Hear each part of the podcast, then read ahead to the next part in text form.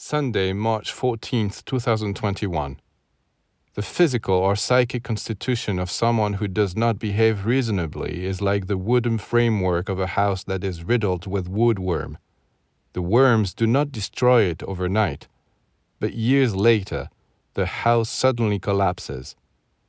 This pattern can be seen in many areas, not only in the lives of human beings but also in entire countries.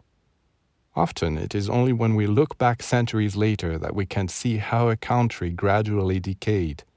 Those who lived through the decline were unconcerned because they were blind to what was happening.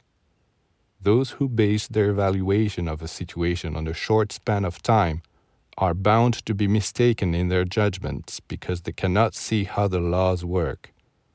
One isolated segment of a long process is not a reliable basis for judgment.